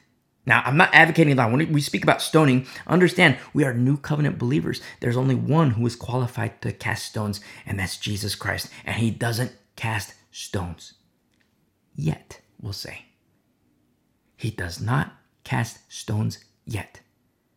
But understand, judgment is coming. You see? Remember, there's always a period of mercy and grace before judgment. Always, always, always. And so, in this example we're using, in the elders, when the formula is wrong, their focus would turn from the Lord. Their focus would turn from godly responsibilities. And the elders, they take the bribe. You see? They take the bribe. Now, understand, the law, the law is still good. The law is still holy. But the law has gaps that it cannot account for. And that's faith, you see? And that's faith. Very important to understand. Remember our study in Hebrews and Galatians and Leviticus? In the Old Covenant, remember our study in Hebrews? Where the vast majority did not have the mixture of faith. Very few did, very few. And so what's revealed is an inability of the law because it points to the law's fulfillment, which That's the Messiah. You see, the law's fulfillment. Son of David? Yes, according to the flesh. Son of God? Yes, according to the Spirit. You see? And it just so happens that we touched on this in our Sunday study. It just so happens, it just so happens. And so even with Samuel's sons, where we see in verse three that here in uh, uh, uh, uh, First Samuel chapter eight, we see in verse three that they didn't walk in the ways of Samuel. They turned aside. After dishonest gain, they took bribes and perverted justice. And so if you've been walking with us for a while, you remember our study in Torah where we would always say it. And we would always say how, yes, this is a good statute, but it leaves room for corruption. This is a good statute, but this leaves room for corruption. This is a good statute, but the door is open for corruption. You see? And that's what happens. That's what happens when the Lord becomes forgotten. It happened with Samuel's kids. But because of the separation, it's not under Samuel's roof. You see? Is Samuel complicit in their behavior? No, they're in Beersheba. You see? Samuel's in Ramah. And Samuel trained them up. He trained them up well. And then Samuel puts them in Beersheba and has them as judges in Beersheba. And then all of a sudden, they make their choice in the course of time. Just like with, you know, mercy. Mercy and Eli and Hophni and Phinehas, they were all on the receiving end of God's mercy, except by their own choice. Mercy expired. Why? Because they took advantage of God's mercy. They took advantage of God's grace. And by their own choice, choosing to be wicked. Remember, the Lord is reactionary. And it happened with Samuel's sons. They became corrupt and justice became perverted because they took bribes. And this is sad. You know, it's devastating. And it absolutely has repercussions for Israel. And, you know, for me, I wish when we look at the these homes and we look at these men, for me, I wish I could gather all the moms in the faith, every single mom who's a believer. I wish I could gather all the moms in the faith and speak for maybe fifteen more hours on this, maybe even twenty more hours on this. But we'll table that for another time if the Lord permits. So look what happens here. You know, from chapter seven to chapter eight, here we are in First Samuel chapter eight. But from chapter seven to chapter eight, some time has passed between the two chapters where, you know, in chapter seven, we seem to be back on track. Chapter seven, remember, formula restored. Okay, the ark has returned and Israel is victorious and in battle. But in the course of time, the, the gap of time between chapter seven and chapter eight, you see, judges have become corrupt. And this absolutely has repercussions on Israel. And so look at verse four here. In verse four, then all the elders of Israel gathered together and came to Samuel at Ramah. So we, we, we, we see what's happening here in verse four. The elders, you know, they, we, chapter seven, remember the, the ark has returned and, you know, the formula becomes right in Israel. We see victory on, in battle and wow, everything, chapter seven, everything looks, everything looks nice. Everything looks beautiful. And then we get to chapter eight. It's like, whoa, what happened?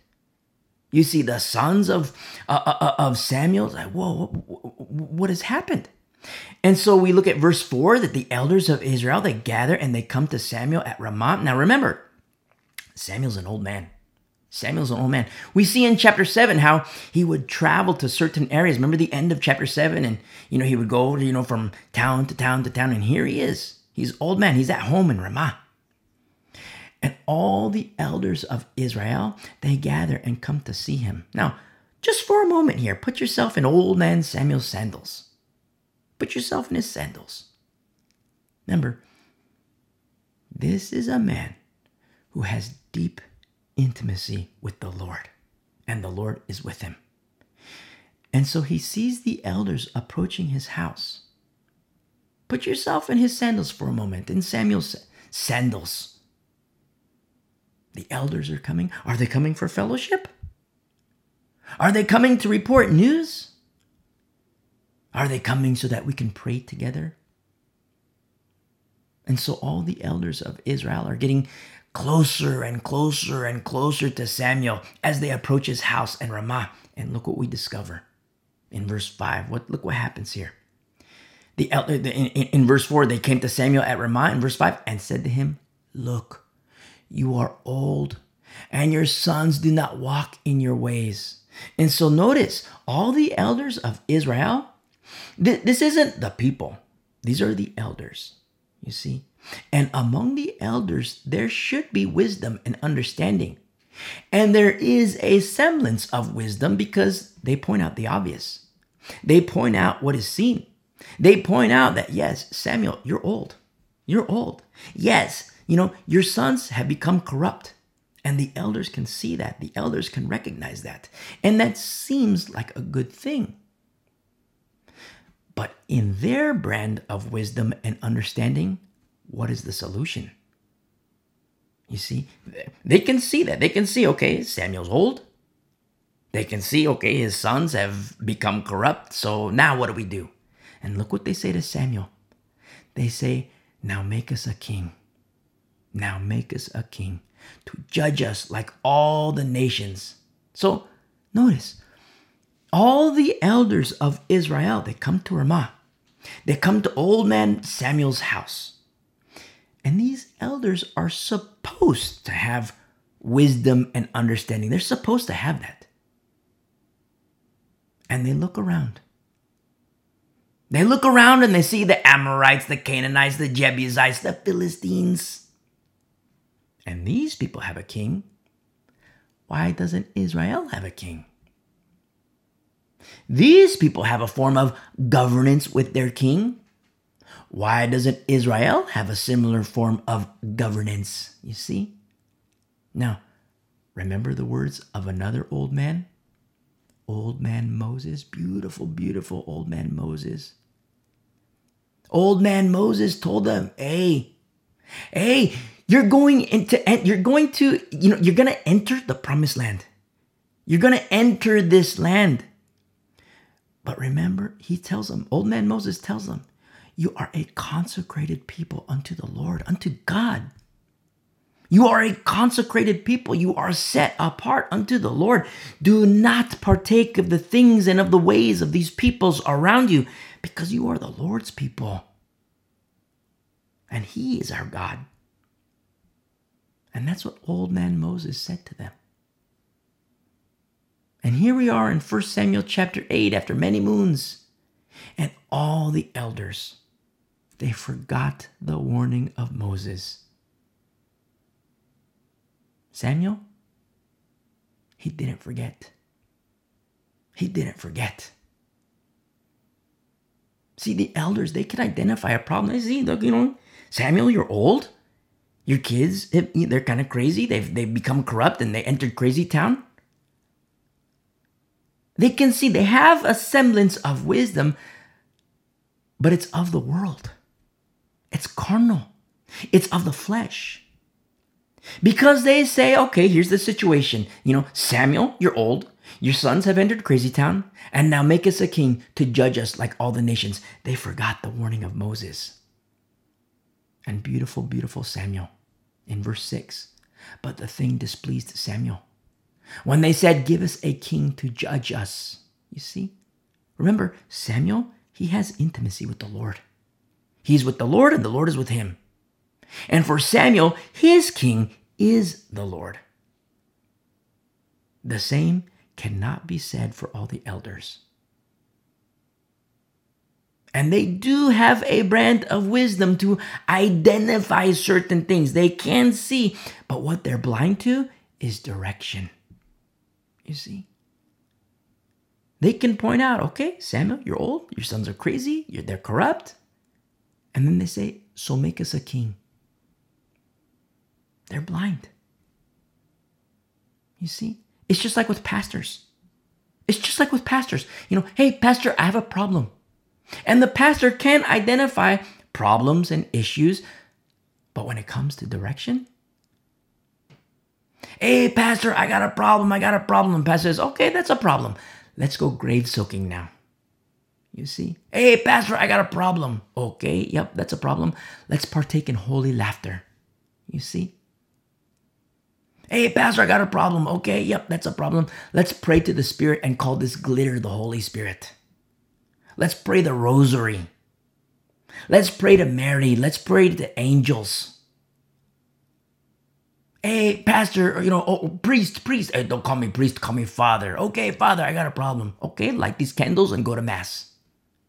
Hey, pastor, I got a problem. Yep, that's a problem. And God is sovereign and he willed this to happen. You see? There is a worldly wisdom where people can identify problems. Pastors, elders can identify problems. But what's the next step? What's the course of action? Where a young lady can go to the pastor, hey, pastor, can I talk to you? Something happened. And then the pastor says, hey, God is sovereign and he willed this to happen. And the person can say, what? I was raped and I'm supposed to rejoice in God's sovereignty?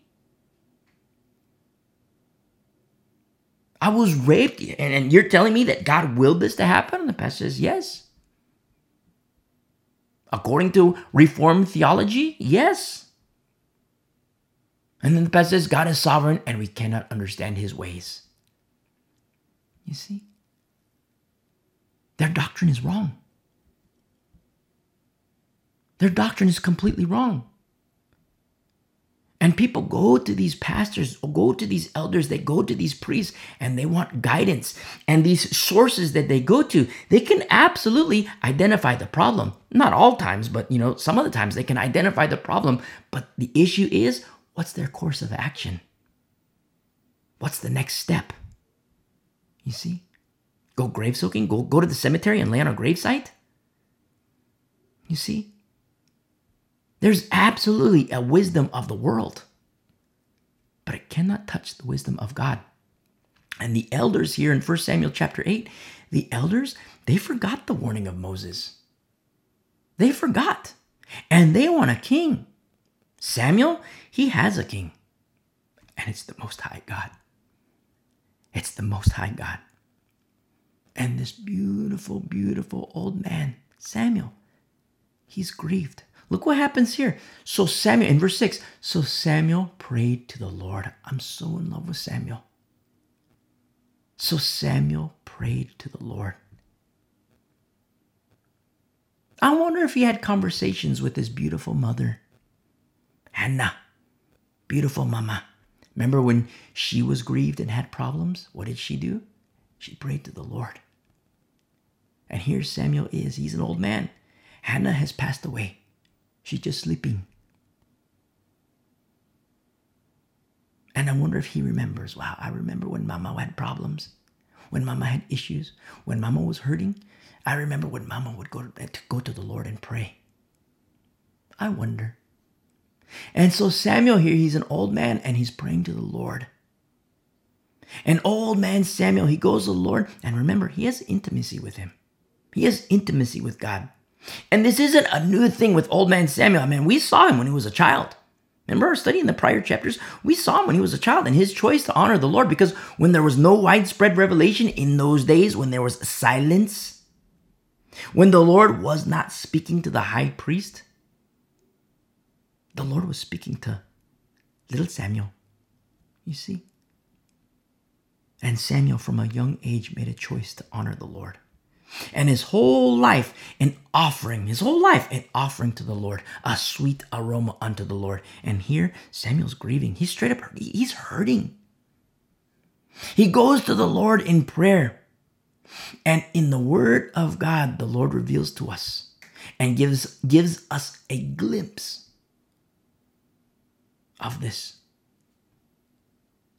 beautiful and holy exchange in the prayer life of old man Samuel. I, I love passages like this where we see, like, you know, when, when a person says to the Lord, and then I especially love when we see And the Lord says, you know, and the Lord responds like, well, we're, the Lord is showing us like a, a little picture, like going inside the prayer life. And that's what happens here in verse seven. So Samuel praised the Lord, and in verse seven, and the Lord said to Samuel, heed the voice of the people in all that they say to do, for they have not rejected you, but they have rejected me, that I should not reign over them. Whoa. This is heavy. Heavy, heavy, heavy.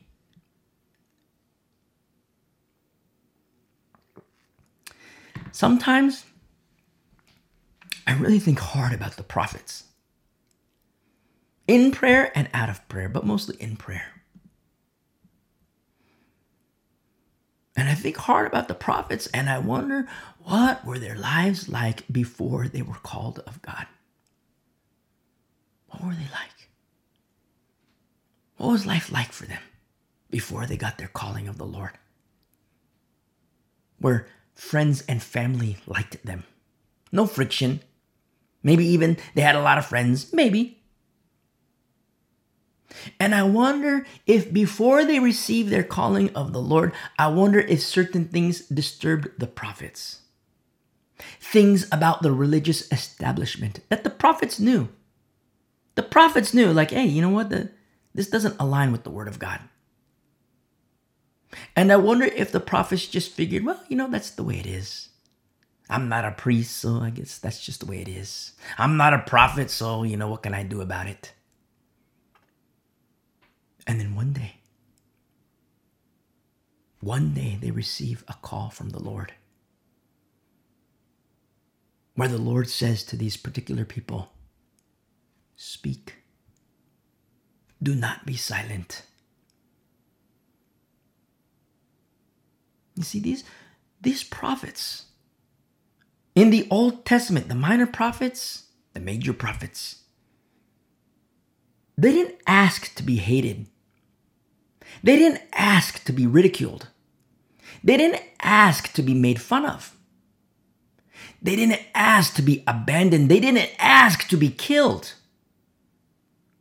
And in the course of time, before they received their calling, friends and family, maybe even a lot of friends, but in the course of time, no more friends, no more family. As the people doing what is right in their own eyes are confronted with the words of these prophets who speak about the Lord, who speak about his ways, who speak about his nature, who speak about his character, and how we must align ourselves to the Lord according to the word of God. And in the course of time, the prophets become hated. You see?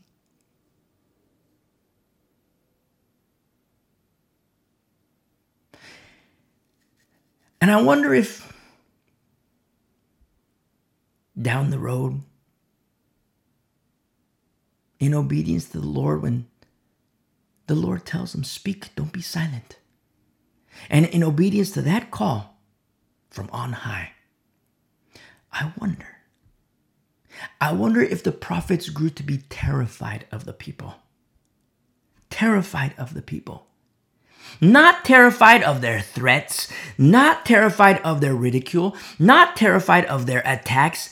Not terrified of that at all. But I wonder if the prophets of old were terrified of the people because the prophets were in love with the people. I wonder if the prophets wore their hearts on their sleeves. And I wonder if the prophets were terrified of the people because they easily fall in love with the people. Easily. Five, ten second conversation. Boom, I love you. And I wonder if the prophets were terrified because they knew that the truth of God's holy word is abrasive to a people who have forgotten him. And yet the prophets continued in obedience to the call of God. Look at Jeremiah. Jeremiah, they called the lonely prophet and the weeping prophet. where Jeremiah would say, you know, thus saith the Lord, thus saith the Lord. And the people, Jeremiah, you're so stupid. You're so dumb, Jeremiah. We're of the elect. You say this, but look, our prophets say this. You say that, but look, our priests say this. Jeremiah, you're so stupid. We're of the elect. Get out of here with that mess you speak. Then Jeremiah would weep. He would weep in solitude, seemingly alone, but the Lord was with him, and he was with the Lord. You see, Jeremiah didn't ask for that life. He didn't seek out that life. Jeremiah sought the Lord. And it's the Lord who says to Jeremiah and all the prophets, speak. Do not be silent. And we see here in First Samuel chapter eight, beautiful Samuel, he's hurting. He's hurting. He's displeased. And he goes to the Lord in prayer. And the Lord tells him in verse seven, heed the voice of the people in all they say to you, because they have not rejected you. They've rejected me, that I should not reign over them. This is an extremely rare case where the Lord says to heed the people. And we must remember who the Lord is speaking to and with what purpose. We have to remember that. Because what happens in these last days, I've heard wicked men make excuses for sin by using this verse to support their own wickedness. And they speak from the pulpit.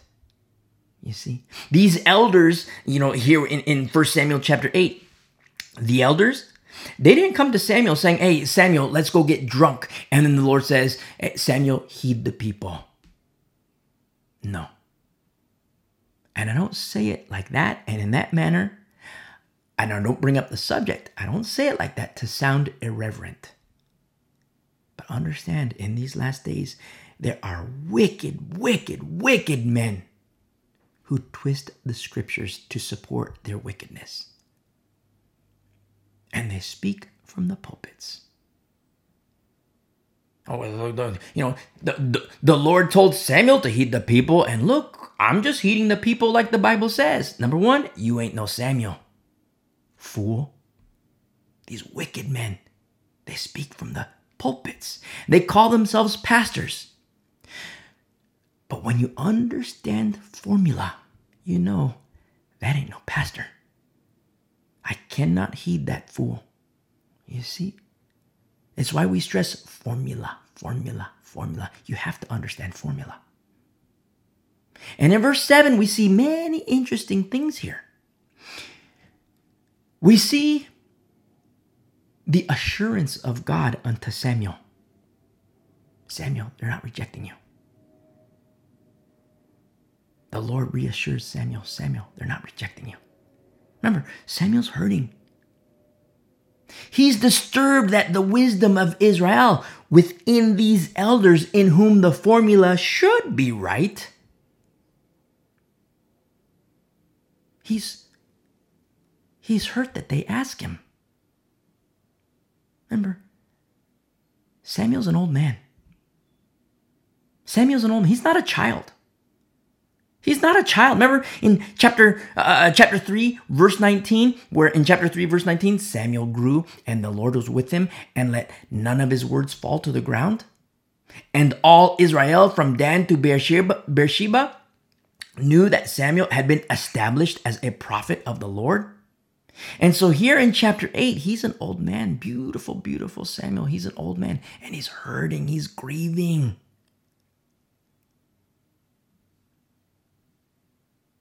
And I wonder if in his prayer to the Lord, if he had a thousand questions. Father, Father, what's happening? I wonder what his prayers were like unto the Lord. What is happening? My Lord and my God, was it all for nothing? Father, I poured my heart. I poured my life out to them. Was it all in vain? And then the Lord says to Samuel, heed the voice of the people. Heed them.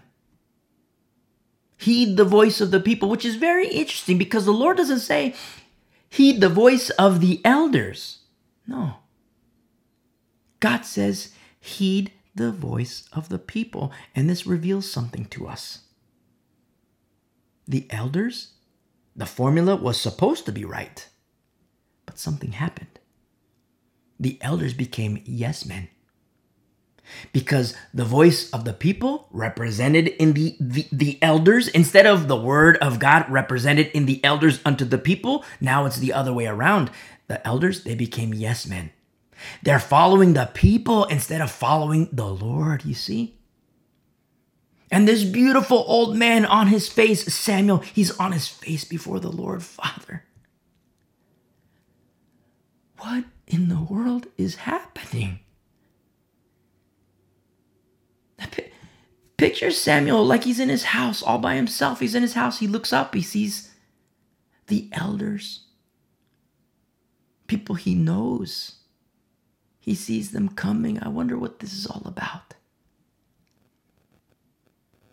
And they come and go through the cordial things. Hey, how you doing? I don't know what their, you know, forms of cordial beginnings are, but, you know, maybe there was a little time of, you know, hey, how you doing? You know, how's the family?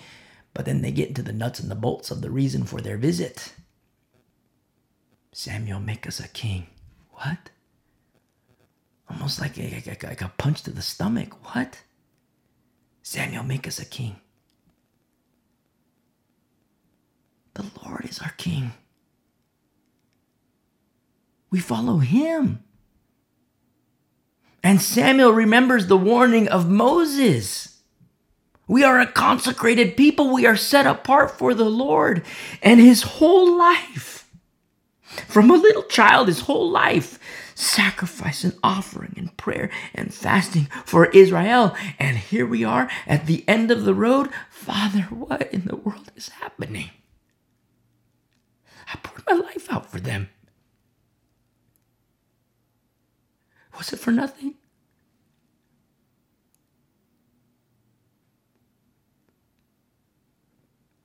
Was it vain? And then the Lord tells him, Samuel, they're not rejecting you, Samuel. They're rejecting me. And the Lord says, Samuel, I told them that I would reign over them. They don't want that.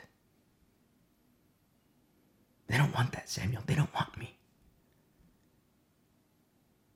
The covering of the Almighty, reigning over the people. What Moses warned the people about, that the Lord is our God. The Lord is our King. We are a consecrated people. We are set apart. Yeah, we're going to go into this land. There's the Amorites, the Canaanites, the Jebusites, the Hittites, the Hivites, the Amorites, the Moabites. But that's them. They have their ways. They have their customs. They have their gods. They have their idols. But we're different. We are Israel.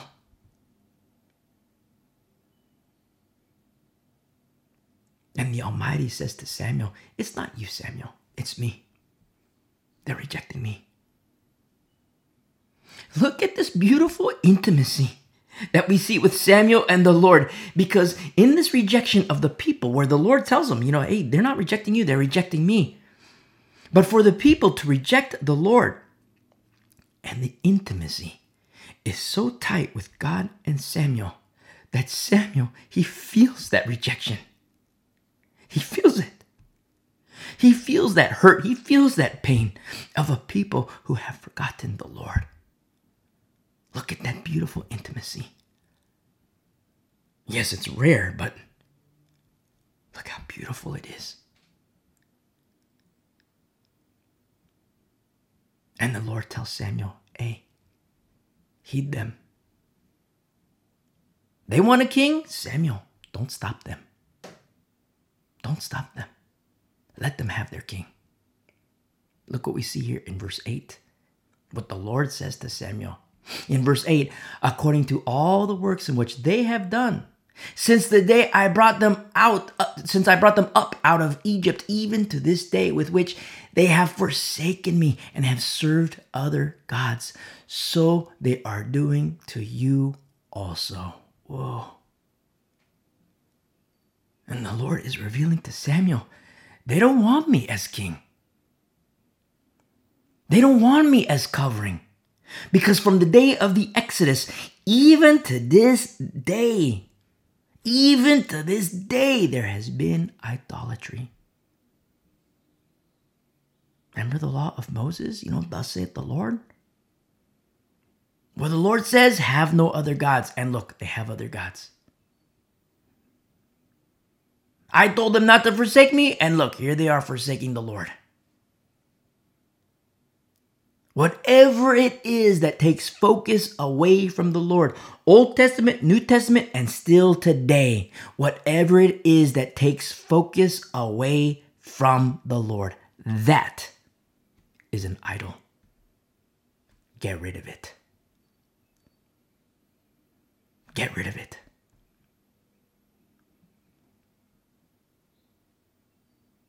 It causes blindness.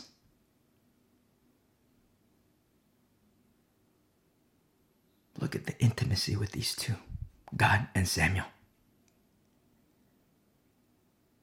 And God is straight up telling Samuel, hey, you absolutely feel forsaken, Samuel, because you are forsaken by them, but not by me. They have forsaken me first. You see? And the Lord continues telling Samuel in verse nine, now therefore heed their voice. Heed their voice. One of the very few instances you'll see this where the Lord says, heed the people. But remember who it's said to. Samuel. And remember the life of Samuel from a little child. Remember even before he was a child, praying mama. Beautiful, beautiful Hannah. When she was barren and her prayer unto the Lord. And the Lord answered her prayers. Remember who the Lord is speaking to. He's speaking to Samuel, in whom the formula is right. The Lord says, now therefore heed their voice. This is a holy interaction with the Lord and Samuel, the prayer of Samuel, and how the Lord responds to him with direction. Direction. Just like the elders, you know, they have direction, but it doesn't honor the Lord. And, you know, they have a brand of wisdom, and their brand of direction says, make us a king. You see? And Samuel grieving, he's brokenhearted before the Lord, and the Lord is giving him reassurances, but at the same time, direction. Very, very specific instructions. Samuel, they don't want me as covering to reign over them? Okay, Samuel. Let them go.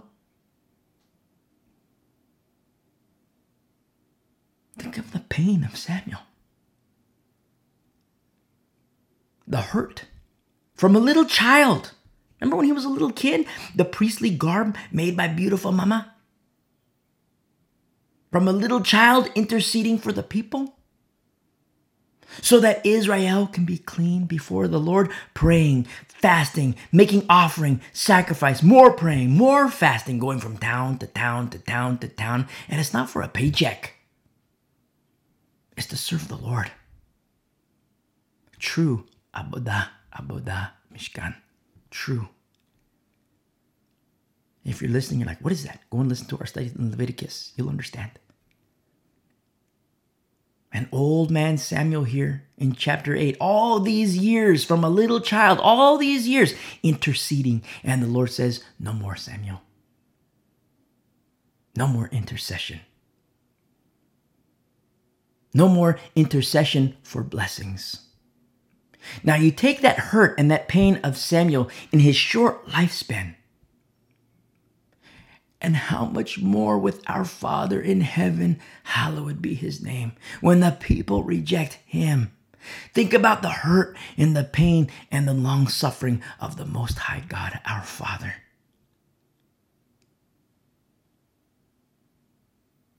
And God says, Samuel, heed the people. But we see this. However, You shall solemnly forewarn them.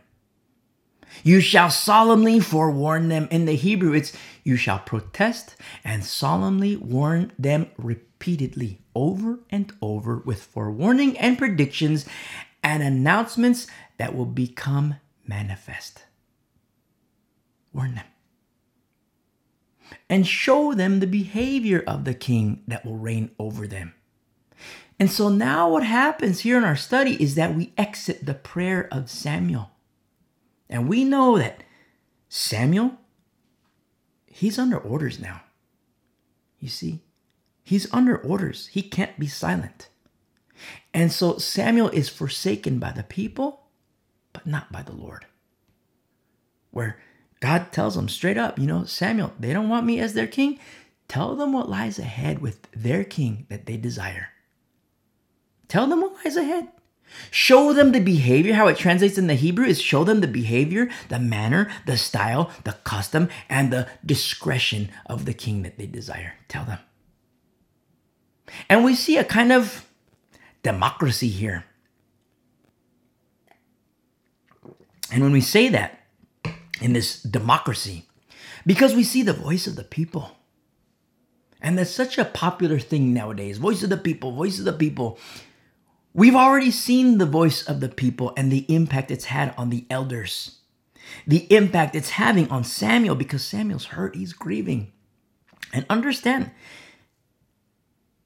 there's nothing inherently wrong with the voice of the people, but it's also very delicate. Very, very delicate. It's like, you know, there's nothing wrong with walking on the sidewalk, you see. But it's delicate because we have to stay on the sidewalk. I mean, if there's a burning inferno on one side and lions and tigers and bears on the other side, you know, we got to stay on the sidewalk. You know, any deviation from the sidewalk, you're going to burn. Any the other deviation, you know, the lion and the bear, you see. So, you know, voice of the people, when the formula is right, praise be to the Lord. But when it's wrong, voice of the people. And today, I presently teach from America, the United States of America, presently. And we're a democracy here. Voice of the people, voice of the people. But what people tend to forget is that we're a republic. We have rules and laws established within our Constitution and laws and statutes and ordinances in our land, in the United States. And it works quite well for the law-abiding citizen. It works quite well when the voice of the people is the law-abiding citizen. But what happens when lawlessness creeps in? What happens? And not to exclude social lawlessness. What happens when the social order begins to influence the masses? Where the voice of the people starts to change, when it, it starts to shift. And then you get political factions and blocks of influence. And it eventually leads to power centers. And these power centers that require leadership and representation. And then a figurehead that sits in the seat of power. And then influence gets on the fast track because laws start to change. Laws start to become altered and redefined and eliminated. And this opens the door for even more lawlessness and more corruption.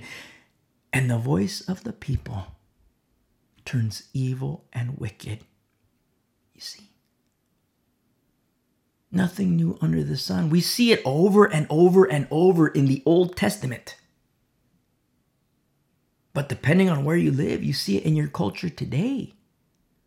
Where the voice of the people, you know, a thousand years ago, the voice of the people, I mean, if you're one, in one of the older, if you're listening and you're in one of the older countries, but the United States is kind of a, a baby, you know, kind of a new country.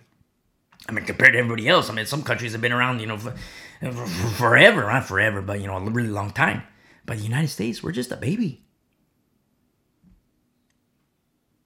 And the voice of the people, in the course of time, it gets evil, it gets wicked, it becomes corrupt. Nothing new under the sun because it happens with countries, it's happened with empires, it's happened with kingdoms, it's happened with peoples.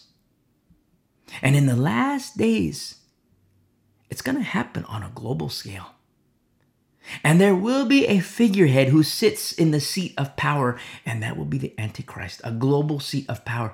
It will be the Antichrist, indwelt by Satan. And the world's going to love him. The world's going to love him like crazy because he's going to bring in peace, false peace. And you look at the world today, it's on fire. The world today is on fire. Geopolitically, socially, socioeconomically, it's on fire. And in the wings is awaiting the revealing of this particular individual that the Bible calls the Antichrist. Nothing new under the sun. Nothing new under the sun. And so here in First Samuel chapter eight, the voice of the people. The voice of the people, a people who have forgotten the Lord. They've influenced those in seats of power. They've influenced the elders. And the elders, instead of representing godliness unto the people, you know, the, the, the, the people go to the elders. Hey, elders, you know, we, we, we see the Moabites over here. We see the Jebusites. We see the Hittites. And you know what? We, we really want a king. Instead of the elders saying, hey, the Lord is our king. The Lord is our king. Go to the priest and get right with the Lord. Go to the priest, make sacrifice, because you shouldn't even think that way. Go to the priest, and you know, we have the Levites, we have the Kohanim, and they have, they're, they're going to make you clean before the Lord, because that's not a good thought to have. And so we want you to be clean before the Lord. We want you to be clean. We want your house to be clean. So go to the priest. See, when the formula is right, it's it's beautiful. Because people can say, you know what, we, we, it looks kind of nice there with the Philistines. And, you know, they got their king and this. It looks kind of nice. And they go to the elders. Hey, elders, why don't we have a king? And the elders can say, no, no, no, that's, the Lord is our king. The Lord is our king. Go and make sacrifice, make offering, so that you can be clean before the Lord, so that you can be clean before our king, the Most High God. You see? But what happens when the people say, you know what? You know, we, we look at the Jebusites, we look at the Philistines, we look at the Amorites, and they got their kings, and their form of government looks really good. And they go to the elders. Hey, elders, what do you say that we get a king? You know, how about how about we get a king? And the elder might say, well, you know, that's not such a good idea. Hey, elder, here's, you know, here's a couple thousand dollars for you. What do you, what do you say now? Okay. Yeah, that's a really good idea. You know, let's let's have a king like the Amorites. You see? And the elders, instead of representing godliness unto the people, they've shifted to represent the will of the people. And they go to Samuel, you see? And Samuel didn't know, but the Lord knew. The Lord knew. And the will of the people is now bumped against God himself. You look at this clash, we'll say. And in this clash, and Samuel is praying before the Lord, and God just straight up tells Samuel, so, you know, oh, they don't want me as king? Okay. Okay. Tell them about the king they're going to get. Remember, the Lord, he's reactionary. And in obedience, Samuel, he cannot be silent. He has to speak, and so he speaks. Here we see in verse ten. So Samuel told all the words of the Lord to the people who asked him for a king. And he said, this will be the behavior of the king who will reign over you. He will take your sons and appoint them for his own chariots and to be his horsemen. And some will run before his chariots. So what Samuel is doing, he's telling Israel about war. And we've already seen wars thus far. But these are not wars where the Lord says, go forth. These are wars where the king of the people that they desire, where the king commands them, my will be done. Instead of the Lord's will, it's the king who says, my will be done. And in verse twelve, Samuel continues warning the people. He says in verse twelve, he will appoint captains over his thousands and captains over his fifties. Will set some to plow his ground and reap his harvest, and some to make his weapons of war and equipment for and equipment for chariots. He will take your daughters to be perfumers, cooks, and bakers. And some might think, you know, so what? A little war here, a little war there. You got the perfumers, the cooks, the bakers, you know. A nice government job, you know, got good benefits. But remember, the voice of the people is a tightrope. It's a tightrope. Because it can be good. It can be good. And each step requires special attention and special care. And from the voice of the people. When the formula is right, praise be to the Lord. But the voice of the people can quickly become evil and wicked. And when there's no elders, when there's no judges, when there's no Joshua, no Moses, the wickedness spreads, spreads faster. You see? It spreads faster because who's going to serve as that wall to say, no, no, no, this isn't the right way? It should be the elders. You know, somebody goes, hey, elder, you know what? I think we should have a government like, you know, the Jebusites. They got it. They got it down kind of nice, and it seems to work well for them. And look, they got nice social system and this and that. And look, their king, he's there he is with his palace and this and that. And, you know, we should be like them. And the elders should say, no, no, that's a wicked thought. Don't think that way because the Lord, he's our God, he's our King, and he's the one who rescued us out of Egypt, out of bondage. You see? You have all these safeguards in place where all these elders, all these safeguards in place to say, no, no, no, the, the will of the Lord. And then on top of the elders, you have the priesthood. You have the Levitical priesthood. You have the Kohanim to say, no, no, no, the Lord, the Lord, the Lord. But what happens when all those walls have tumbled down? You see? Where's the standard of righteousness? Where's the standard of holiness? Is there nobody to say, no, we have to follow the Lord?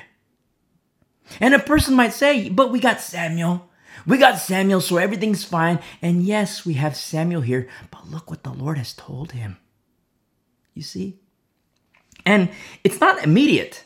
It's not an immediate thing because after all this time, his entire life from a child, as covering, as sacrifice, as intercession, as prayer, and, and in prayer and fasting, he was a child.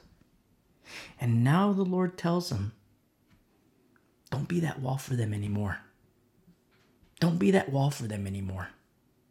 And so Samuel here, in obedience to the Lord, he's warning the people. He's telling them about the king that they desire in verse fourteen. And he will take the best of your fields, your vineyards, and your olive groves and give them to his servants. He will take a tenth of your grain and your vintage, and he will give it to his officers and servants. Now, do you see what's happening? Do you see what's happening? Where a tenth of the grain and the best of the field, you remember our study in Torah? That's supposed to be for the Lord. That's supposed to be for God. And, you know, what do you expect? What do you expect when the Lord has become forgotten? What are we to expect? Where all of Israel, all of Israel by, you know, in verse fourteen and fifteen, taking the best of the fields and the tenth of the grain, all of Israel will be in violation of the law. Remember Torah. And we can see this and think like, you know, wow, you know, the, the priests are going to be busy because Israel has to be clean. And precisely, but there's a problem. Where are they? Where are they? Why is it that we've even reached this point for the Lord to speak to Samuel and say, hey, Samuel, don't be that wall anymore? Why is it that we've even reached this point? Because we have the priests. We have the Levites, we have Kohanim, but the question is, where in the world are they? Because this was never supposed to happen. You see? The things that the Lord put in motion many, many moons ago. And what he also put in motion was the means by which a person can be right with the Lord. You see? We see that this is what happens when the Lord becomes forgotten. when the formula is wrong among the people, among the elders, among the Levites, among the Kohanim. And then we see something else. When everything just turns into a mess and the formula is wrong, we see something else. Enter the prophets. Another capacity, but yet in service to the Most High, for the benefit of the people, to those with ears to hear. Remember, the law, the, the Jesus Christ is the fulfillment of the law and the prophets, where we look at the law and we see, wow, you know what? Sacrifice is a good thing. But we see the prophets, wow, sacrifice is a bad thing. You see? Very important to understand. And so we fast forward into the, the future from First Samuel chapter eight, and we see it in the words of our Lord in Matthew twenty-three. When we go from First Samuel chapter eight on our, you know, let's get in my time machine, and we go from First Samuel chapter eight, we get in the time machine, and we go to Matthew twenty-three, where our Lord says, Jerusalem, Jerusalem, oh Jerusalem, Jerusalem. The one who kills the prophets and stones those who are sent to her. How often I wanted to gather your children together as a hen gathers her chicks under her wings. But you were not willing. The one who kills the prophets, our Lord says, the one who kills the prophets. You see, rejection of the Lord is nothing new. Nothing new. But neither is his love. Neither is his compassion. And if you're listening and you want to respond to his love, his love for you, you hit pause and you listen to the message, how to commit your life to Christ. You commit your life to Christ, you come back, you listen, and we continue together. We journey together. And so we continue here in First Samuel chapter eight, and we see this warning from Samuel. In verse sixteen, he will take your male servants, your female servants, your finest young men, and your donkeys, and put them to his work. He will take a tenth of your sheep, and you will be his servants. And you will cry out in that day. In verse eighteen, you will cry out in that day because of your king, whom you have chosen for yourselves. And the Lord will not hear you in that day. That's devastating. That's devastating. And a lot of times you hear people, you know, like, how could the Lord do that? That's so mean. That's so insensitive. How could the Lord do that? The Lord? What about the people? How could the people do such a thing? And you hear it sometimes. You go, oh, that's so insensitive. How could the Lord do that? Insensitive? As if the Lord has no feeling? Why do you think he's long-suffering? Old Testament, New Testament, and still today. Why do you think he's long-suffering? He wants his creation. He desires his creation, but it's the deceiver, the destroyer, that serpent of old who seduces. Remember our study on Sunday? Remember our study on Sunday? He was a murderer from the beginning, that serpent of old. And so Samuel, he says all this and he completes his word. And look at verse nineteen. Nevertheless, the people refused to obey the voice of Samuel, and they said, no, but we will have a king over us. Now, this response of the people, it hurts. It straight up hurts because the people want a king. I mean, th- everything hurts here. Chapter eight is a painful chapter. Much different from last week in chapter seven. Chapter seven, you think, okay, everything's fine and dandy. Okay, let's... you know, get back to life. And then all of a sudden, chapter eight, it's like, whoa, what in the world is happening? The people want a king here. And Samuel says what he says in obedience to the Lord. And Samuel warns them in obedience to the Lord. And the people say, no, Samuel. No, Samuel. Look at the false assurance that the people have. Look at the assurance that Samuel has. And look at the false assurance that the people have. You know, the people just, you know, Samuel, go ahead and say what you got to say. Samuel, go ahead and say your piece, Samuel. But nope, we disagree. We don't think God would do that. Now listen, Anytime you hear a person say, I think God, or I don't think God, immediately, the very second, they might say, I think God, and go on a big spiel, or I don't think God, and they go on a big spiel. But anytime you hear a person say that, I think God, or I don't think God, immediately look at the fruit of their lives. Look at their doctrine. Look at their formula. Because the Catholic can say, I think God, and go on a spiel, dismiss it. The Calvinist can say, I think God, you know what, ignore it. The non-believer can say, I don't think God, and go on their spiel, ignore it. Even the lukewarm can say, I don't think God, listen, understand. These people, when they speak, they speak from error. They speak from error.